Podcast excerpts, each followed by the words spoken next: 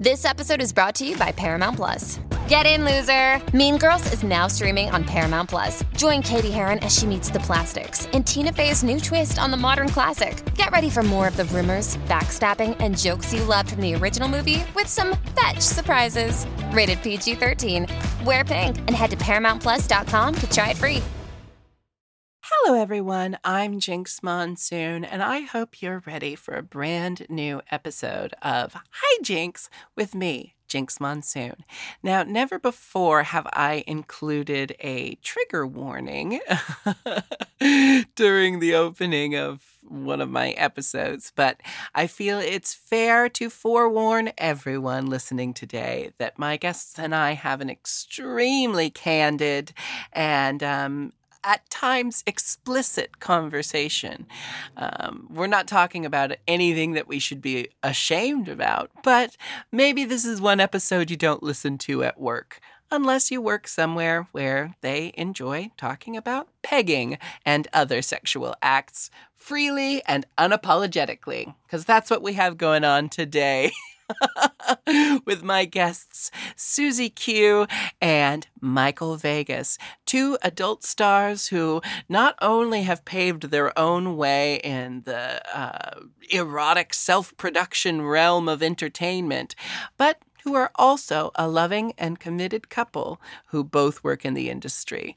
We're going to talk about a lot of different things and many topics you probably won't see coming, but I hope you enjoy it and um, maybe you learn something new about your own proclivities today on a brand new episode of Hi Jinx. Forever.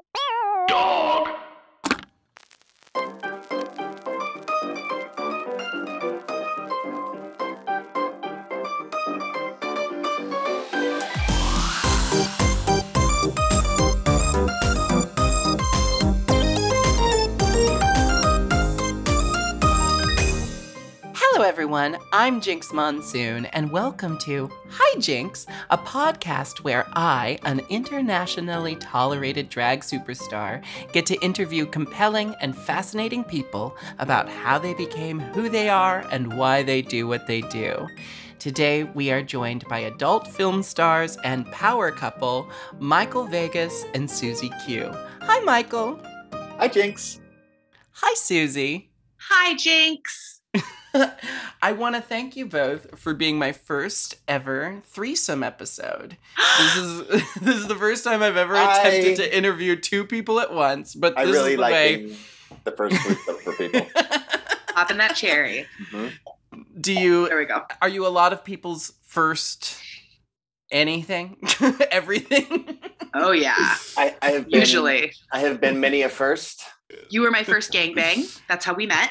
Excellent, Or you amazing. were part of my Aw. first gangbang. Yeah. Mhm. I like being the whole gangbang. I like you. You were my first gangbang. well, with That's the wonders feels like. of technology, you know, soon we'll be having one person gangbangs and Mhm. all of them will just be the same person. Mhm. Green screens can love do it all. If only there was a. If only there was a replica somehow. We're going to get into replicas, but now you've just said to me that you met at a gangbang, and I think I need to hear that story. wait, wait. We, we met at a gangbang in a castle. In a castle, in the, in the basement of a castle um, in San Francisco. In gosh, what year was that? Like 20 it's like 2014. 2014? Yeah. kind of a while ago. A definitely a different time altogether.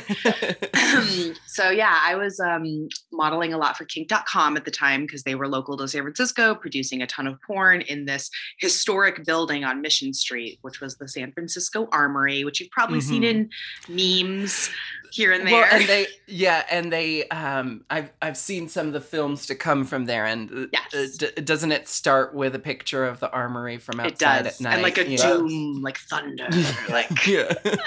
um, which I love. I mean, like I grew up watching Rocky Horror Picture Show and like Hairspray and being inspired by John Waters and filth of all different kinds. and so, like, before I was, when I was just like stripping up the street in North Beach and um, before I started modeling in films, I used to like look at that castle and it was like Willy Wonka's chocolate factory. Just like nobody ever goes in, nobody ever goes out. Well, and I knew what happened inside there, but I like, I was like, didn't know how to get in, but I eventually got in. And that's where I met this guy. Yeah, man, I remember the first because I didn't realize that kink.com was in the castle. And so the first time I showed up there, I was just like, where the where are we going? I like this. I like a little bit of uh, fear when you go to work. It was also guarded by like a, a little gang of skateboarders. It was like a, a very um, uh, iconic skateboarding spot because it has stairs on like three different sides. Um, so you had to like brave the skateboarders as you're walking up. And, you know, most people in town know what that place is. So it was a little like, Mhm. hello, just me walking into this porn castle. The Good day, porn San castle. Francisco. So Yeah, it, it, it you really know- was a fairy tale, is what you're saying. totally like absolutely and like what a what an insane fun experience. It was so cool because it was Siouxsie Q's fantasy gangbang. And you know it's like i love making people's dreams and fantasies come true. It's part of why that's part of why i love doing uh, performance uh, sexual performance gigs and acting those things out.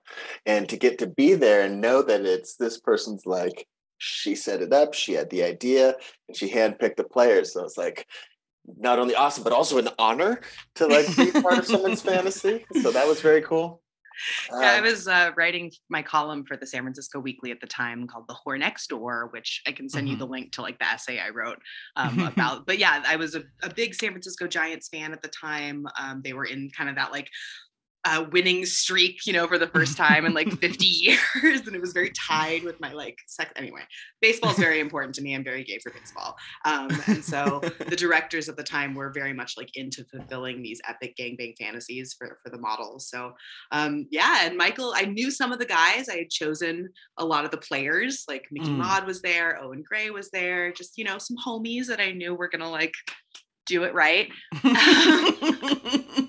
and uh, Michael was I didn't know at all, and he came up to me and he said before the gangbang started, he's like, I don't know if you uh you noticed, but uh I actually have the smallest penis here. So if you need some help warming up your butthole, as this guy knows about buttholes, I would come to learn um, in a very, you know, deep way. and I, I can help. And I like looked at him and it was just sort of like this glimmer of a moment that was like, okay, game on. And I said, uh, you know what? I did notice you have the smallest penis here. And if you think you can even get it in my butthole, because my butt's really big, yeah, absolutely. And you know, it was just on from there. It was like sex clown on sex clown. He was like hitting me in the face during the gangbang and laughing really hard. And just like I was laughing, coming everywhere. So we've been friends ever since. And we started dating like several years later. yeah, I, I'm definitely a maniacal laugher during a gangbang. It's As am I. crazy. It's like when you see it in person, if you witness a gangbang in person with a team of people that know how to do it, right? You gotta Mhm. have you gotta have performers that like know how to work together, like put legs and like not spend too much time discussing how to get to a Yeah. position and more about just like you know, you're in a gangbang, you're kind of like this little It's like object that just floats around. Yeah. your sex object is the as the person that's the center of attention and so it's nice to work with the team that gets it done and when when you're in Highly that recommended position first date. When yeah when you're in that position what i love about it so much is you get to look someone in the face when they're just getting like overwhelmed by dicks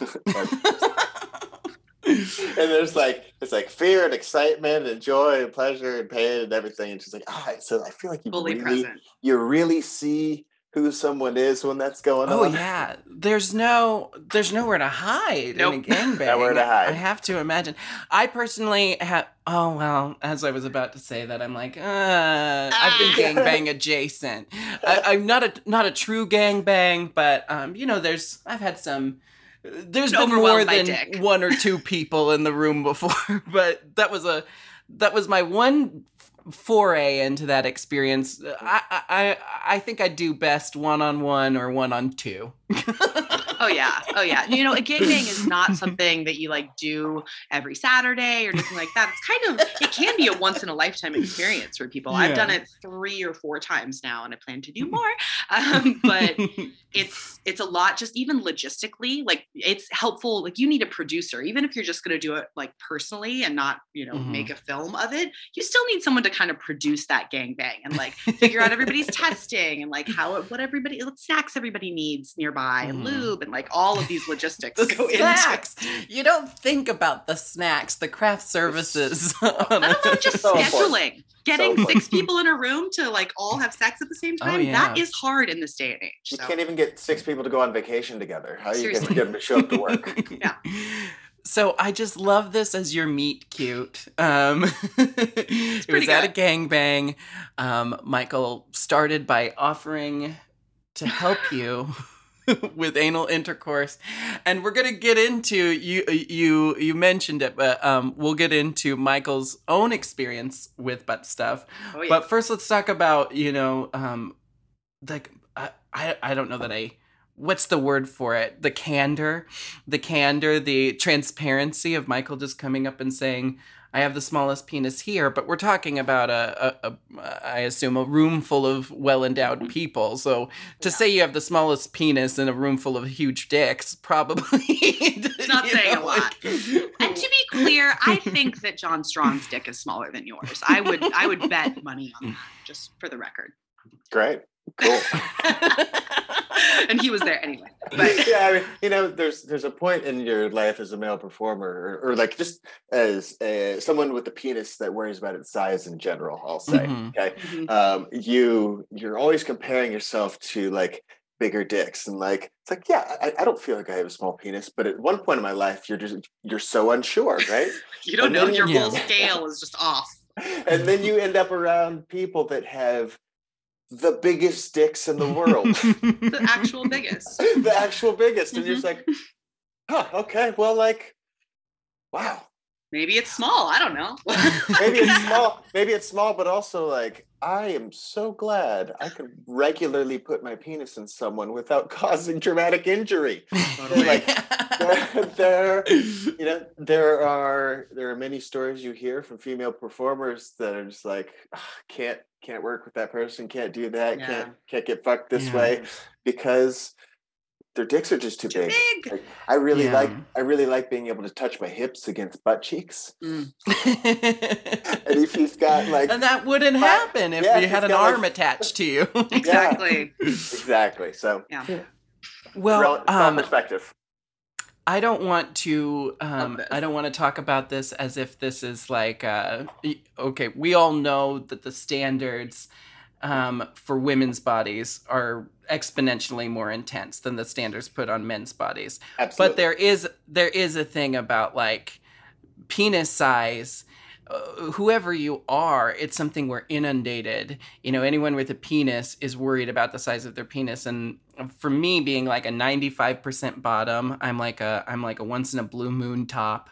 I have never like really needed to have a giant penis, but it always felt like should you know like should I be worried about the size of my penis? And Right. then I had to I had to lean into the joke of it like if some you know on the cruising apps and stuff if someone asks the size of my penis, I'll say like "Uh, that doesn't really matter. You're not going to be concerned with that with that side. Yeah. It's not- It's not really a, the point is moot. it's not going to come into uh, play, you know. I It's a non-issue. I, I, I and through that, it's like through that I now have zero insecurities about my penis, but I did spend moments of my life thinking, would my life be different and or better if I had one of those giant penises? And I I don't think it would. I mean, it would be different, but I don't think it would be better. I remember being on a. Um, I used to do a radio show with my like drag mother slash like stripper mom, uh, Princess Pandora. We did hot girl radio or something, and like you know, guys would call in from the Bay Area in between like rock songs. It was very like broy, you know, but this guy guy called in once like, "What do you think, ladies? Does size matter?" And as predominantly a top, my um uh, mother Pandora was like, How do I say this with FCC regulations? Like, how do I say this on the radio? Um, I like boys that look like girls from behind. I'm more of a pitcher than a catcher.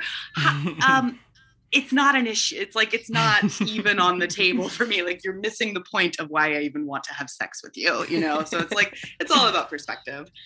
And uh, um, somebody with a quite a bottom, Mr. Vegas, you have a unique perspective, I think. Yeah, definitely. I I will say, you know, I I I call myself a bit of a size queen, but oh, um, you know, I, I I like a big dick. I don't yeah. think there's a, a, a lot of people who are like, no, there there's people. Oh, there's oh, yeah. definitely people who prefer small penises, but for me, you know, um, there's the dick I want to sleep with once a month, and then there's the dick I want to settle down with, mm-hmm. and um, which is considerably more manageable in a day to day capacity. I do, and I feel compelled to confess this um, to you both. And this is the first time I've ever shared this story publicly. But in college, I hooked up with a um, an adult entertainer um, from a cruising app, and um, I, I I don't know that he's active in the industry now, but he had probably one of the top three largest penises I've ever seen physically in front of me and he asked if I wanted to bottom, and I said I was too intimidated, and I I, I, I was like, I just I, I don't know. I've never tried a penis that large. And looking back on it at 34 years old, it's probably one of my biggest sex regrets that I didn't at least ah. try. Yeah. That I didn't try and see, you know? but uh, totally.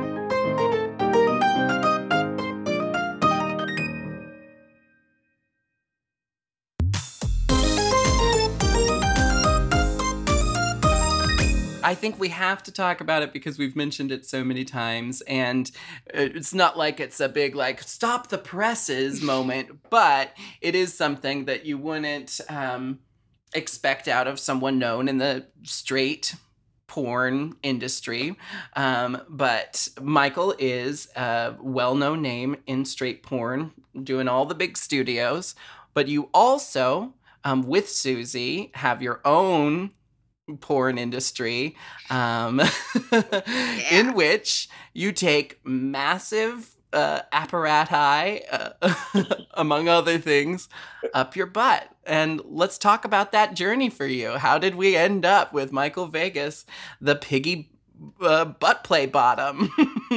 First off, where does it go? does it go? um, it, it, okay let's start with i'm so proud I, that that's how you were introduced on a podcast to say like when i when i met this guy that was not he was not sort of out in that way and like watching no, you tra- transform and come out about this part of your sexuality and be a leader and an inspiration for other people to embrace who they are and like oh I love you so much. I'm so proud. Uh, well, you know, well, the life lesson: when you embrace who you are, you can gain true power, and you can mm-hmm. take away hurtful things that other people can say to you if you can eliminate that hurt yourself first. And so I yeah. joke, jokes on you fools. this was for me. uh, okay, so um, you know, ages ago, back when uh, dropping the the f bomb against uh, as a homosexual slur was in my mm-hmm. vocabulary, I mm-hmm you know i just you know it was the 90s man. It's just like you just use that word and like mm. you know i wasn't it was, i never like had hate in my heart. It was just part of it. But like that that sort of thing becomes stuck in your vocabulary okay? And so over mm. the years you know you you know like i wasn't even a sexual person when i was using that word. And and it's conditioning you know like i i mean i think back i've known i was queer my entire life but there were moments where I totally said things that I didn't agree with or believe in because that felt like the only way to fit in with other guys. And that is conditioning telling us that the only way to be a man and survival, but the only way to be a man is to, you know, um, uh, be strictly straight and really aggressive with your with your straightness and and make sure that anyone who's not straight knows that you're not cool with it. That was just what we were conditioned to believe was natural and normal. So anyway, just to, to help you yeah, out there, now yeah, feel I, free to go on. I, I, appreciate it. I appreciate it. Um, and so you know, I, I grew up this this life living with dudes where you're like trying to be a cool dude, right? And and so and fitting in, just like you said. Um, but I was also always allowed to be like a weirdo kid wearing costumes and encouraged to be like like whatever I want. And so there was this like have to fit this model of being a guy, and then also being whatever little weirdo Michael is till till this very day. uh, and so um, you know, fast forwarding into the sexual part of my life, it's like I, you know, I, when I was 16, hitting up the old AOL chat rooms, definitely talking to a woman.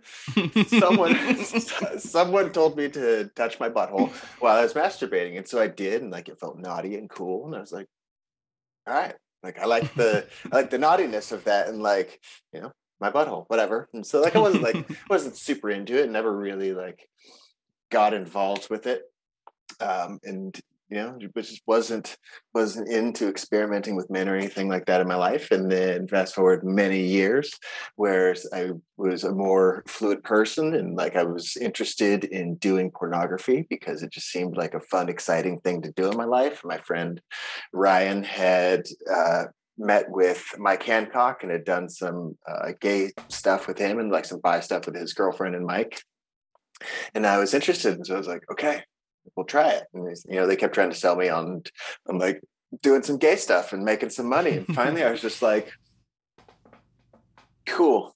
I will like I will try that out because at that point in my life I had a bunch of relationships with women that were just they just ended awful and in so much hurt and like like i'm not trying to do that to people and i'm not trying to do that to myself and i'm not the type of person that keeps making a similar mistake. So like mm-hmm. let's change up the equation.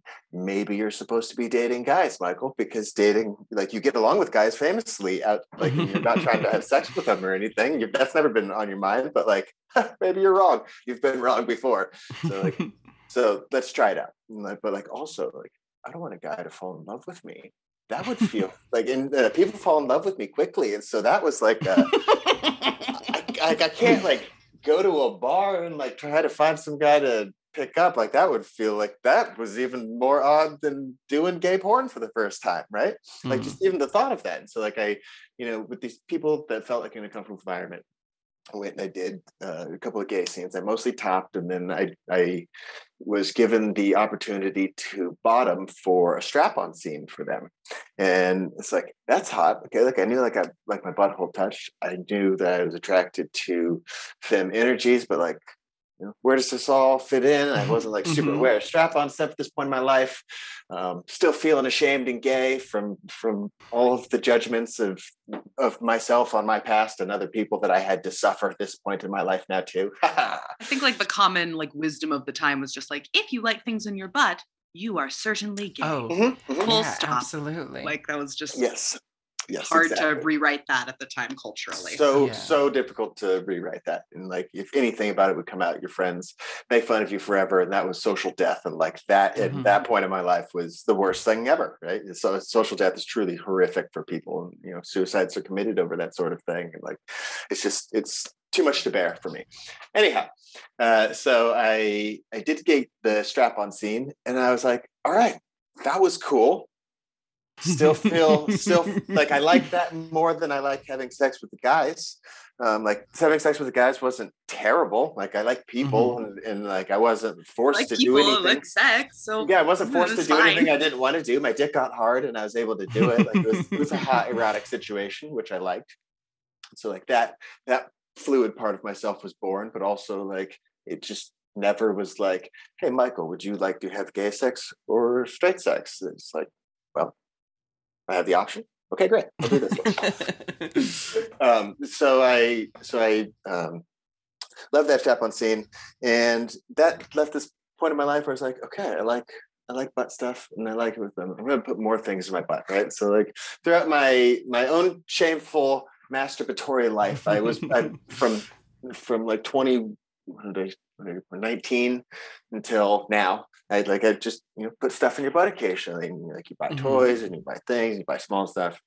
Like and one day I was, uh, you know, fast forward in the future, I've started doing, uh, I've, I've had a marriage and a motorcycle death, and I have come to this point in my life where I'm doing uh, mainstream adult film. And I have gotten comfortable enough talking with people that I know are also kinky about my my like of butt stuff. But I was also mm-hmm. still too afraid to admit my, the extreme level at which I like butt play stuff because like you know you can take a strap on and be straight, but if you take a fist, you're gay. Like, oh. is that the rule? that was the that was the, the rule, rule in my head. Like, who's who are you in here? What, who's making the shit up? Um, I it, I I, I think it's so fascinating because I I think this was a like part of the first conversation we had you and I Michael mm-hmm. um, before we had met in person but we were just talking through Instagram or something um, and I I I I'm paraphrasing but the sentence you said to me was I just want the men of the world to know that it feels good to put stuff up your butt and yeah. and yeah. that and that's a thing that it's like I, I think there's, you know, there's it's a twofold thing um, because there's the the conditioning to um, have shame around any kind of queer identity. There's the conditioning where if you like something up your butt, you're gay, um, and um, that misconception. But I also do think that there's a lot rooted in misogyny here because there's, you oh, know, oh, yeah. I think there's lots of times where it's like, okay, you know if if you're having gay sex maybe you identify as queer maybe you identify as a straight person who's down with having gay sex whatever. But to be the top is exponentially more like accepted and less um, less uh, demonized than being the bottom. And if you're the bottom you're you know you have to be gay if you're if you're the one taking it you know? Absolutely. and when in reality the physiology of it is if you're doing it right and you're doing it and, and i think bottoming is you know uh, 80% mental you know like you have to be there mentally. You have to want it and be open to it because you know like uh, let's just say if there's resistance there it's not going to be fun for anyone so but the physiology is it can feel good to put stuff up your butt whatever your sexuality is whoever your partner is. And the only reason more people don't explore it is because of the negative connotations that come with it. Absolutely. And you know, what I what I've realized is that in cis hetero sex culture, the bottom has no power, right? Mm. That's what they've been told is the power Misogyny. dynamic. Misogyny. Misogyny, right? and, mm-hmm. and so and so, if you were told you were the one that possessed the powers of bottom your our entire lives, wouldn't it change your perspective on what role you wanted to play? And so, mm-hmm. it was mm-hmm. truly just men's power games and not even sexual identity that was coming into yeah. play with like not this all like, insane misogynistic. ah. I remember being a um, you know annoying little Hermione Granger honor student as I was, and um, I, I, read this uh, anthropology book called the chalice and the blade and it was like all about you know the the idea that we're we think, you know, misogyny, cishet culture tells us that like the first tool that that uh, humans started using was like a spear, something to strike something mm-hmm. with. But that's not true at all. It was a basket, it was a bowl, it was something to hold things in, it was a chalice to put things in, because that's the first thing that we need before we need to strike something. We need to hold something, right? And like just wanting to have this conversation large, more more broadly about gender. I remember being like, Mrs. Eagle, um, do you think that like the psychology of just like moving through life being someone who is penetrated versus being someone who penetrates does that do something to us like psychologically? And just like dakota shh no no no no. Like so many times i like wanted to have those conversations with my teachers through school and was like shut down. And like hey guess what mrs eagle? Guess what? Yeah it does. And like the first time michael you know like really embraced his power as a bottom similarly like you know i felt so powerful during that gangbang you know getting filled with all this all these dicks. And i feel a different kind of power when i remember the first um porn that i did where i was like hey can i only wear a strap on today? Like, can I can I just top? it was you know at least Mm-hmm. five years into my career, and love, I was uh, shout out to Jiz Lee and Shine Louise Houston, Pink and White, Crash Pad, love you forever. Thanks for letting queers have sex how they want. Um, but that that changed something in me, being like, no, I can show Mhm. up and just be the one who's penetrating. I I I think um the power uh, we're told all the time, you know, I'm trying to figure out where to start here because I feel like we're talking about so many worthwhile things. Yeah. But first of all, we are told from birth that because uh, uh, based on our genitalia that that is going to determine who we are for the rest of our lives it's going to determine how we have sex it's going to de- determine like our, our wear. standing in the world what we What wear how we, we present ourselves how we're able to identify to ourselves and then you know we're having the conversation now more than ever of like none of that is true none of what you were raised to believe is true because Literal fairy tales. you literally get to make all the choices in your own life and um and you know to be a person with one set of genitalia does not actually determine the rest of your life unless you let it determine the rest of your life. And so you know be a person with a vagina and be a top. Be a person with a penis and have be a bottom. Uh, you know any combination or variation on anything is possible. Uh, and the only reason we don't know that from birth is because our society tells us otherwise. And so while what you're doing is is it's kinky porn it's hot sexy porn it's also you know it's a bit of a movement you know?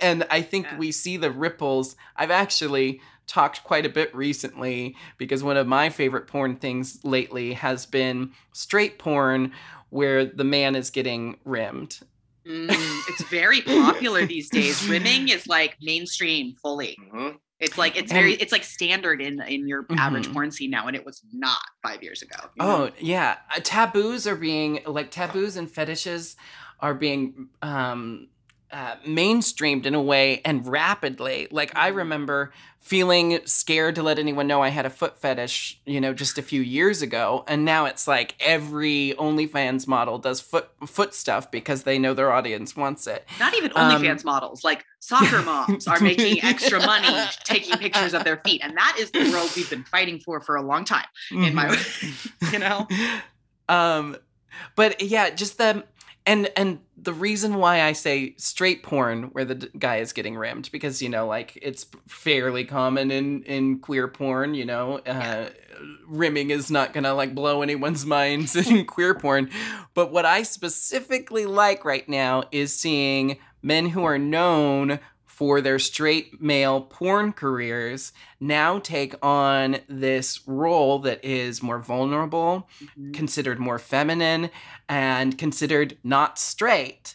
And to see, you know, these straight porn stars I've seen fuck countless women in a very like, I'm a man fucking women way, lift up their legs and get their ass eaten by a woman who um, is now in control. Mhm. it's It's really usually like a sexy tiny to girl, me. like half their size too. It's like suddenly just like, oh, Propping up a leg.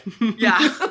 like, but yeah, she makes you feel that way. You're not in really control anymore. Yeah. yeah.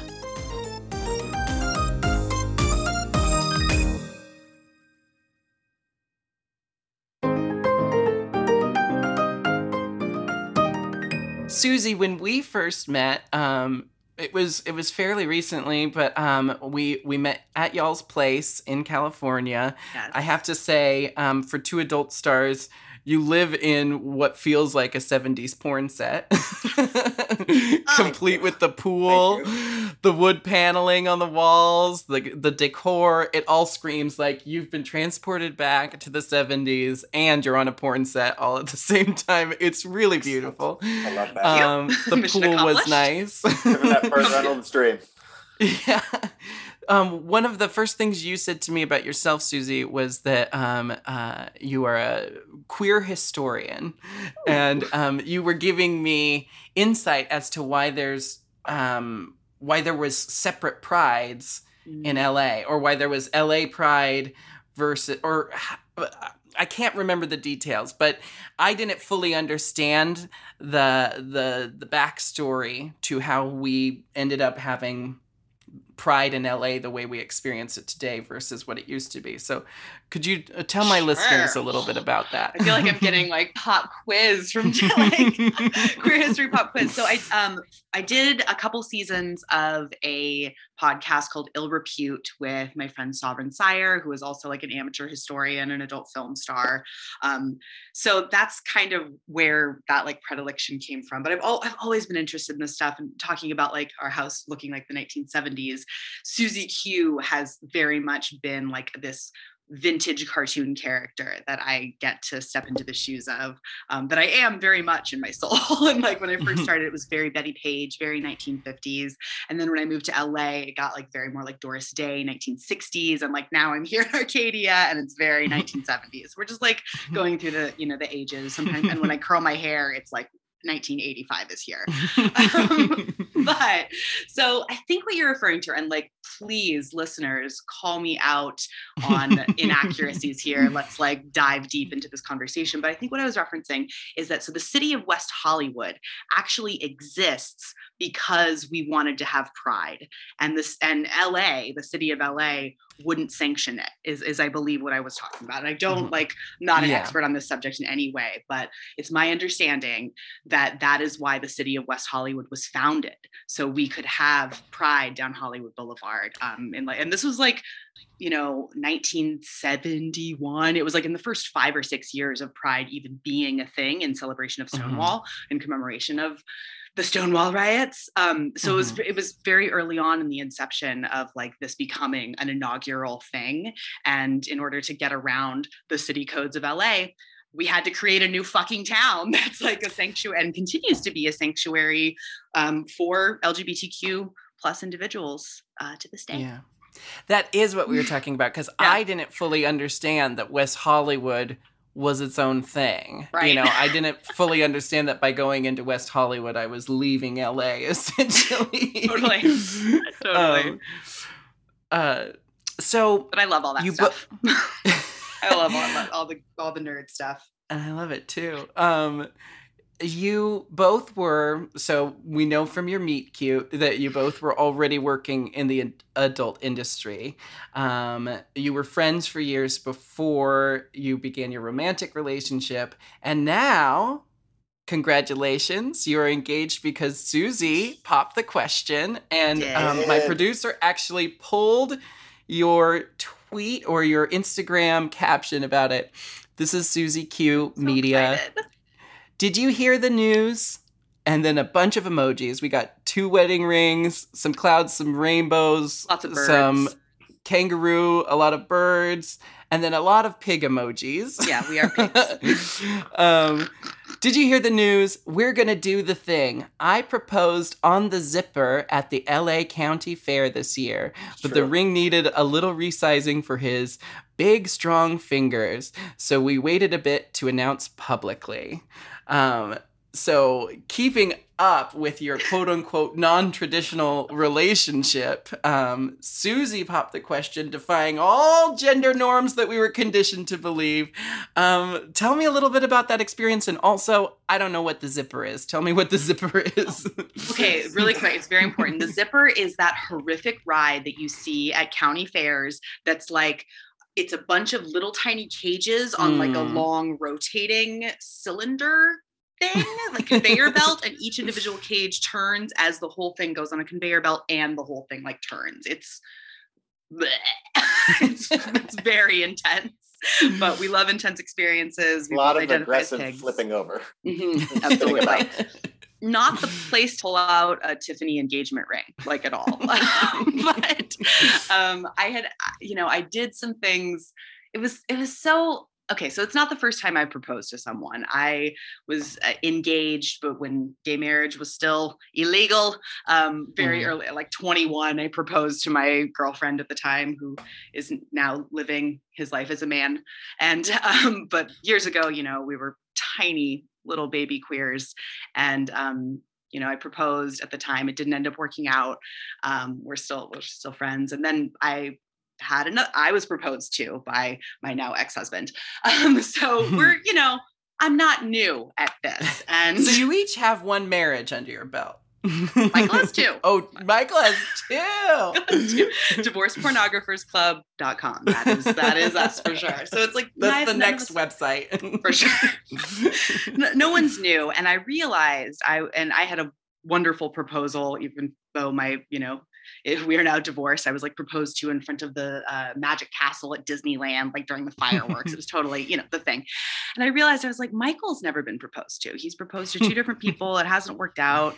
Like he deserves, he deserves, everyone deserves that feeling of like being picked mm. and being cherished. And he makes me feel that way every single day. You know, like he got me this ring, which is the Disney um, villains Captain Hook uh, ring like it has a garnet on it. Like he got me that just as a matter of course. Like i usually wear a collar because we have a bdsm mm-hmm.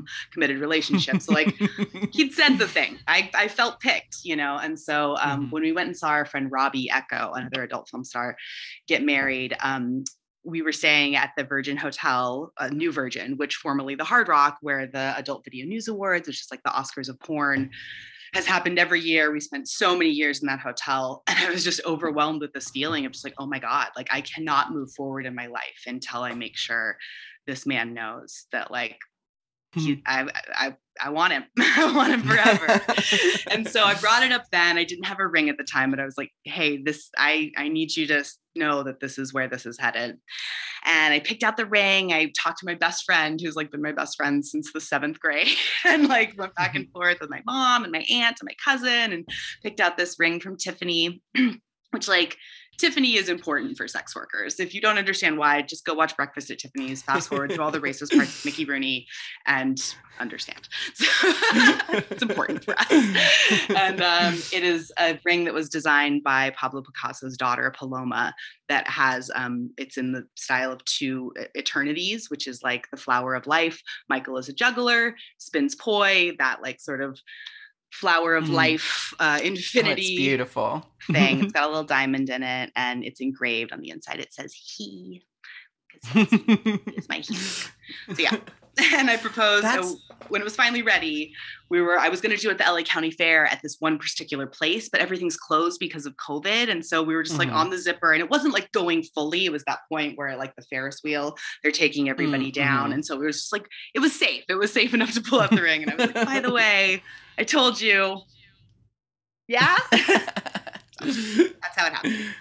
Yeah, that, that, it felt so good to get proposed to and like to be picked like that. It was really, you know, it was such a such a. I can't even talk about it. It made me feel so nice. I love that. When when my partner and I, um, we had talked about getting married, and then when the proposal finally happened, it was you know mid COVID because we had talked about getting married. We knew we wanted to do it, but we thought saw it as a down the road thing. And then COVID made us feel like we don't know what's going to happen with this. Yep. It made us realize in our young lives like we don't know what moments are going to happen in our histories where like everything's just going to change. And we decided we don't want the next thing to happen uh, we don't want COVID to last forever. We don't want the next big like world change to happen without us being married. And then also there was, you know, we didn't know what our future entailed in in America, and the UK is not uh, the UK is not much different as far as the political climate mm-hmm. and the trials and struggles we're we're experiencing right now of politicians trying to move us backwards in time mm-hmm. and take away hard fought for rights and and we decided you know we want to get married now because we already knew we wanted to but we got to do it now before anything else changes. Mm-hmm. and um, we actually took turns proposing to each other. Oh, um, i love that I proposed to him, and then um, and then I said, "You want to do it?" And he was like, "Oh yeah." And then he got down on his knee and he proposed to me. And so we've said since then that we proposed to each other. You know, it was a it was a mutual proposal, and it really did yeah, there's nothing like it in the world. Yeah. Being able to look at someone and say, hey, I've made this decision that for the next segment of my life, I need you to be there.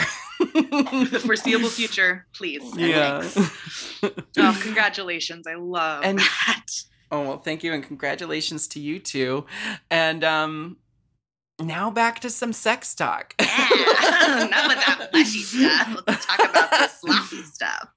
As an observer to the adult industry, but also as a as a live entertainer and a and a performer myself, um, you know, this industry is riddled with people who uh, who exploit performers. You know, like there's no other word for it. There's a lot of exploitation in any entertainment and performance industry, and I am kind. This is you know this is just a hypothesis. This is just me observing, but I do feel like there was a shift happening before the pandemic that I think got propelled forward Mhm.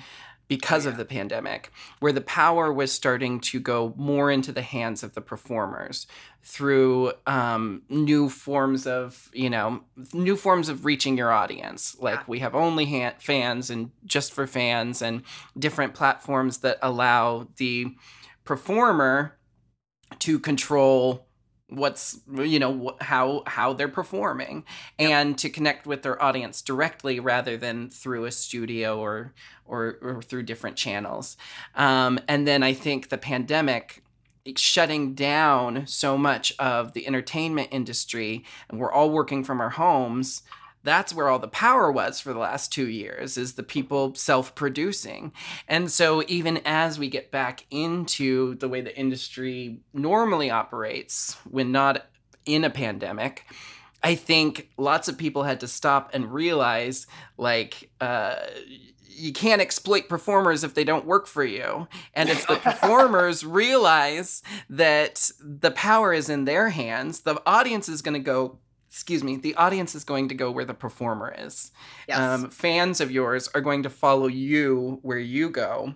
And if they're watching a certain studio's porn because you're in it and suddenly you're not in it, they're going to follow you where you go. And I think that is causing a shift in mentality where exploitation might still be happening, but we're all a lot hipper to it and we're all a lot more aware of it. And conversations are being had out in the open that used to be just kind of hushed. And all I can say is more power to the performers. And yeah. that um, besides OnlyFans, you two um, have your own website. Um, wh- what's the name of your? I don't want to. I don't want to misquote it, but what's the name of your website? Uh, I have peghim.com in my slogan Okay, it is is peghim.com. Butts Let's United. and I make stuff of uh, across the gender spectrum at youramericanbabe.com. Um, so yeah, but like Yeah.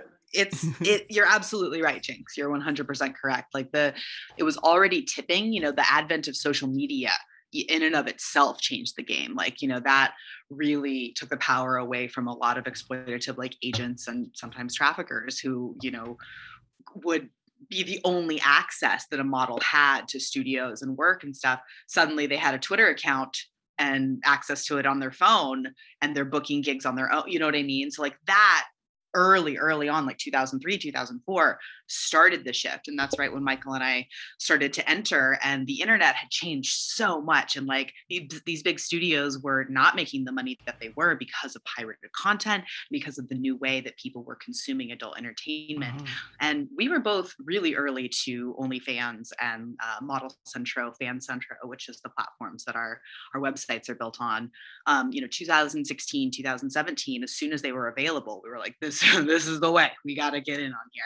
And you know, when pandemic hit, everybody had to lean into that. Um, I think like within the first well, right when OnlyFans started to announce that they were going to ditch adult content creators about like a year Mhm. and a half into the pandemic, I created a free guide which people can check out at I love sqmedia.com. That's 34 different platforms for fearless content creators to monetize their content, whether it's Mhm. OnlyFans, Patreon, FanCentro, just for fans. There's so many options now. And so like I don't want anyone to ever feel like they are in a position where they have to take orders from someone about their body and that goes down like i've worked in an office that counts too like i remember I yeah. I have, a good friend who was a trafficking survivor and one day she's like do you want to come to lunch? I was like oh well i'm at work i was working at the aclu at the time like I, i'll have to see. She's like wait, wait wait are you telling me that you can't leave to go somewhere? You have to ask someone's permission to leave how is that different from when I was kept in a model house and like for like make it make sense, baby. Make it make sense. Yeah. And I think we're all kind of at that point. We're all at that point. Like make it make sense. We have the power. You're we're the ones creating the content no matter what industry you're in.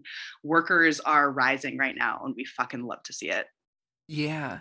And of course, like you mentioned, it's not like these these self-producing websites aren't without their problems. Right. And um, but that just kind of further shows where the power actually lies when when we break down you know when we break down any kind of mind games that have been played on us as performers to make us yeah. think that we aren't in control of our own lives and our own careers um, when when everyone was ready to leave onlyfans for them banning um, adult content onlyfans changed their tune really quickly because they realized oh we don't actually call the shots if we're creating a platform for performers to have the power. We have to actually let the performers have the power. Yeah. And I want to just mention that you, Siouxsie, have been very outspoken on issues we've talked about. Um, you were outspoken against California's Proposition 35, um, oh, yeah. which tried to introduce vague and confusing um, language about human trafficking to expand the definition of human trafficking, which, um, as I understand it, would just make a lot more things seem like not such a big bad thing if they changed the language around it. I mean, th- this was one of my first pieces of activism, like way back in, mm-hmm. in 2012. And, and Prop 35 passed because we did not have the um, just the discourse that we have now mm-hmm. around around forced fraud or coercion around exploitation and around consensual adult sex work um, those mm-hmm. conversations were not at the forefront you know cori bush was not freaking tweeting about onlyfans it was different yeah. it was very different and that law passed and we're still living with that reality that's why things like sesta fosta which passed federally in 2018 um, is fucking everything over. That's why people are losing their Instagrams. That's why LGBTQ mm. content is getting flagged and shadow banned. Um, it all trickles down. Um, that, that's why this work is so important to me. Not only do I personally just love it because I'm a big old exhibitionist slut, you know, um, wants to have gay sex forever. Uh, but I feel that like adult entertainment is like the front lines of the First Amendment. And as soon as you start taking the rights for us to do what for for consenting adults to do what they want with their own freaking bodies, it all starts to fall apart. Yeah. Yeah. And that's what and, we're seeing right now. And I think, you know, that's what um that's a conversation we're having is like lots of times laws get introduced in places we don't mm-hmm. live and we think, "Oh, you know, like that sucks, but how's it going to affect me? And the thing is, these things have a chain reaction. Mm-hmm. If you get one law taking away freedoms and agency from people in one part of the country, other parts of the country are going to go, "Oh, they did it. We could do it too." You know. Yeah. And and as so much of it is happening because of the stories we're being fed from the top, from mainstream media, from the people you know, in control of these narratives. Um, but social media is giving us the chance to communicate with each other. Yes. And that doesn't mean that it's perfect. It doesn't mean that it doesn't get interrupted. But we are communicating with each other, you know, in a way that is helping us all see through that smokescreen mm-hmm. of conditioning and through that smokescreen of um, a narrative being sold to us that isn't actually true and it allows us to build power. So you look at, at Prop 35, which passed by like 90% or something horrific. Mm-hmm. And just to clarify really quick, that that law in California is really what conflated consensual adult sex work with hu- all human trafficking. It mm-hmm. made it mm-hmm. so in the law books, and this is so much of how mainstream understands consensual adult sex work. They think it is the same thing as force, fraud, or coercion for the purposes of exploitation. And it certainly is not. Um, so, anyway, that passed fast forward four years later, uh, Prop 60, which was uh, a piece of legislation that would have made it possible for my neighbor to sue me if they saw me performing in a porn in a way that they did not mm. like, i.e., without a condom, even if that person was Michael Vegas, my fucking fiance. Um, mm. So it was a ridiculous piece of legislation, really aimed at um, at controlling an already marginalized group of people um, and really allowing, you know, these ridiculous. Uh, allowing California to become even more litigious, right? As if we mm-hmm. need that. Um, and we defeated it. We it was a grassroots campaign. We were outspent 10 to 1, but the adult film industry came together with our allies from the LGBTQ community, with our allies from the HIV community, with our allies from pop culture, including Seth Rogen and I think Questlove at one point. You know, like we we mm-hmm. did the thing and we got the information out there pre-TikTok, pre-Instagram reels. You know, this was just Twitter, Facebook, and word of mouth and showing up in the streets if we had to. Um, but we were able to defeat it and i think that gave us a lot of strength for the fights that we are going to keep have have to keep fighting unfortunately and fights like that have ripple effects you know like i think we're in this um, we're in this new time right now where we are actively working against in the queer community um, we're actively working against the stigma of hiv and we're actively yeah. spreading e- education and true understanding of uh, the experience of people with HIV and destigmatizing um, HIV. Of course, we want everyone um, to be healthy and we want to keep everyone safe and healthy, but that doesn't mean that if you're in the same room as an HIV positive person, that you're going to walk away HIV positive. And I remember, you know, some of it came from survival. You know, teaching mm. safe sex practices was a form of survival for our community. And growing up in the 90s and 2000s, post AIDS epidemic, you know, I was inundated from a very early age of like, you know, if you have sex without a condom, you're going to get HIV and that's the end, you yeah, know, you die and, immediately. Yeah. Yeah. And so, of course, we know today that um. It's not true. First of all, yeah. First of all, first of all, HIV is not the end. Second of all, the whole condom conversation, it's a conversation you have with your sex partners, yeah. and and you do what you're comfortable with, and you do what's safe for you, and that's the biggest thing I think that is important for everyone to know right now is that transparent, candid, upfront, direct conversations before, during, after sex is what needs to happen.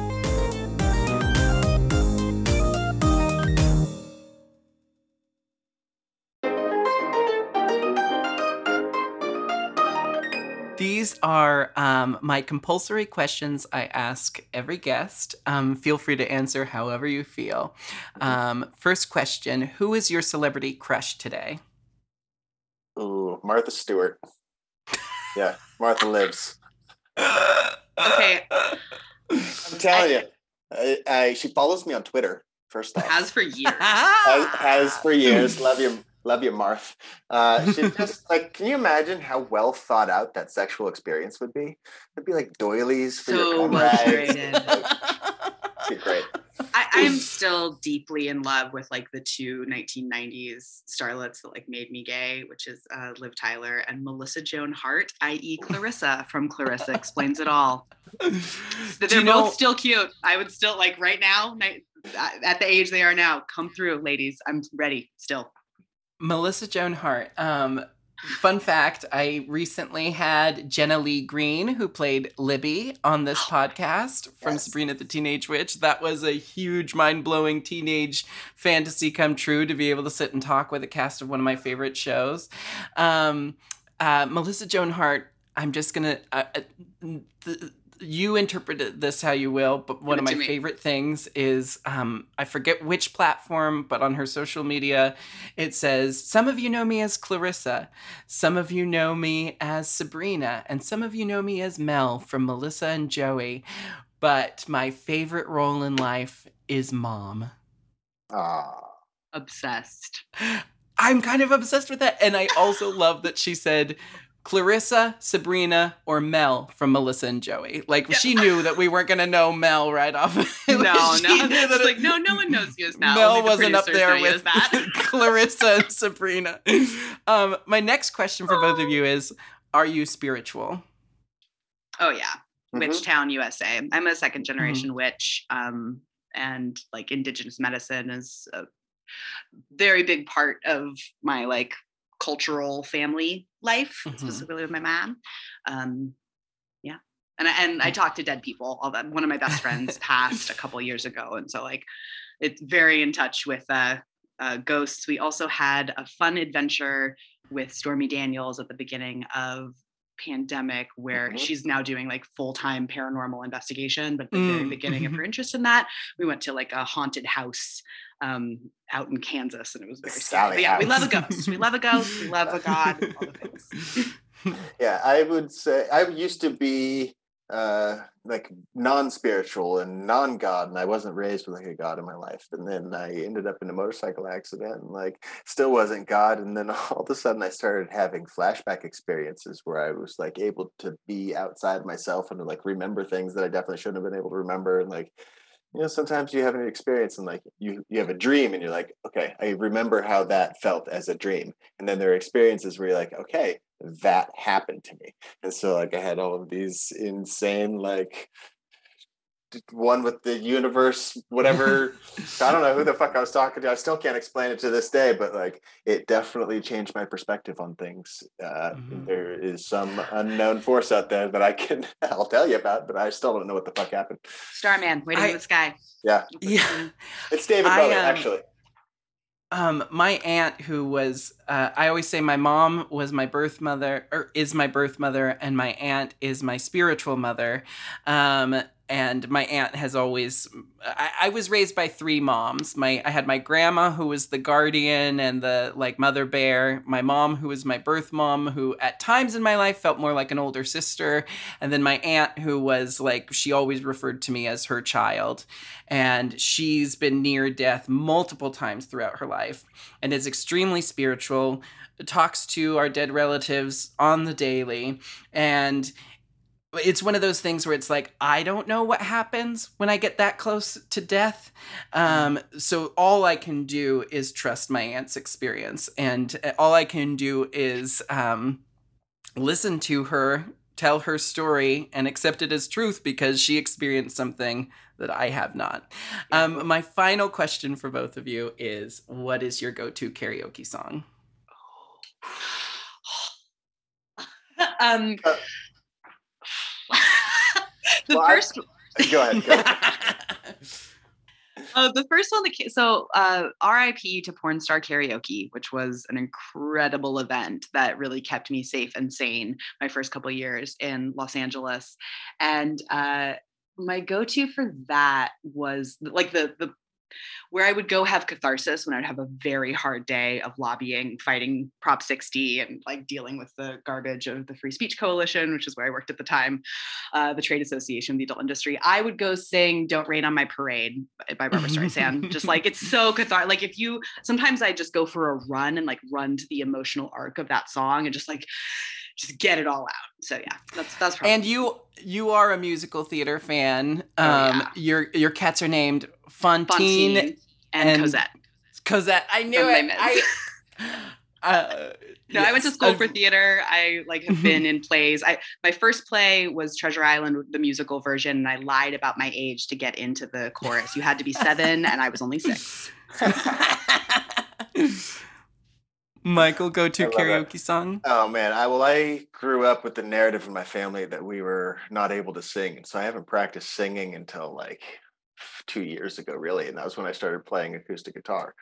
So I'd say the song that I sing most when I like pick up my guitar and like something comes out is Land Down Under by Men at Work. I hear it almost every day. I gotta say, you know, for my first time hanging out with you two at your 70s porn pad, we had the most wholesome day of laying by the pool, playing our guitars and ukuleles. you know? And then um, my partner was like, How was your day hanging out with Michael and Siouxsie? And I was like, I hung out with a couple of porn stars and we did a ukulele acoustic guitar jam session in Arcadia my first time to Arcadia. Um, Very you know, wholesome. There there's a there's a misconception um Yeah. I, I think on the outside of the industry, I think um, a common misconception is that people in the adult industry do nothing but have sex constantly, like Right. that they don't live fully fully formed human lives outside of having sex. Um, thank you both so much for being my first two person interview. This was absolutely lovely. I hope you have a wonderful rest of your day in Oh, LA. The weather looks great behind you. So Fabulous. I, I haven't even opened my blackout blinds yet, so I don't know what the weather is here, but I want to thank you both one more time for being my guests. And I want to thank you all for listening to Hi Jinkx here on the Forever Dog and Moguls of Media Network. My name is Jinkx Monsoon, and we have new episodes every Wednesday, so make sure to search for Hi Jinkx on your favorite podcast app and hit subscribe. You can follow me at The Jinx on Instagram or at Jinkx Monsoon everywhere else. Um, what's y'all's uh, handles? You can find me at Your American Sweetheart on Instagram, Your American SW uh, on the Twitter, and yeah, YourAmericanSweetheart.com. I love SQ Media. That's where all the things can be found. For me, you can find me on Instagram at Michael Vegas. You can find me on Twitter at It's Michael Vegas. Uh, also, check out the Soul Thief Vision. Um, just search it all as one word, and you'll come up with my fun photography. Oh, and yeah, and fun- peghim.com. and peghim.com. And fun yeah. fact, um, um, Michael Vegas did a photo shoot uh, with me when I was in LA. So if anyone has seen those pictures of Michael and I sitting up, my Michael, um, uh, sitting on a couch with my ukulele, um, that was Michael Vegas who took those photos. And that was right around the time that we got engaged. So those were more or less our engagement photos. Ah, I love that. Obsessed. I love that. Well, thank you all for listening, and I'll see you next Wednesday for some more Hi Jinkx.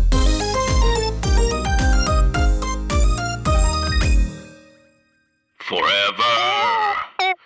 Dog. To listen to Hi Jinkx ad free and one day early, sign up for Forever Dog Plus at foreverdogpodcasts.com slash plus.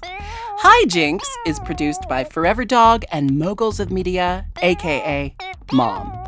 Hosted by me, Jinkx Monsoon, produced by Joseph Shepard, editing and sound design by Will Pitts, and executive produced by Willam Belli, Alaska Thunderfuck, Brett Boehm, Big Dipper, Joe Cilio, and Alex Ramsey.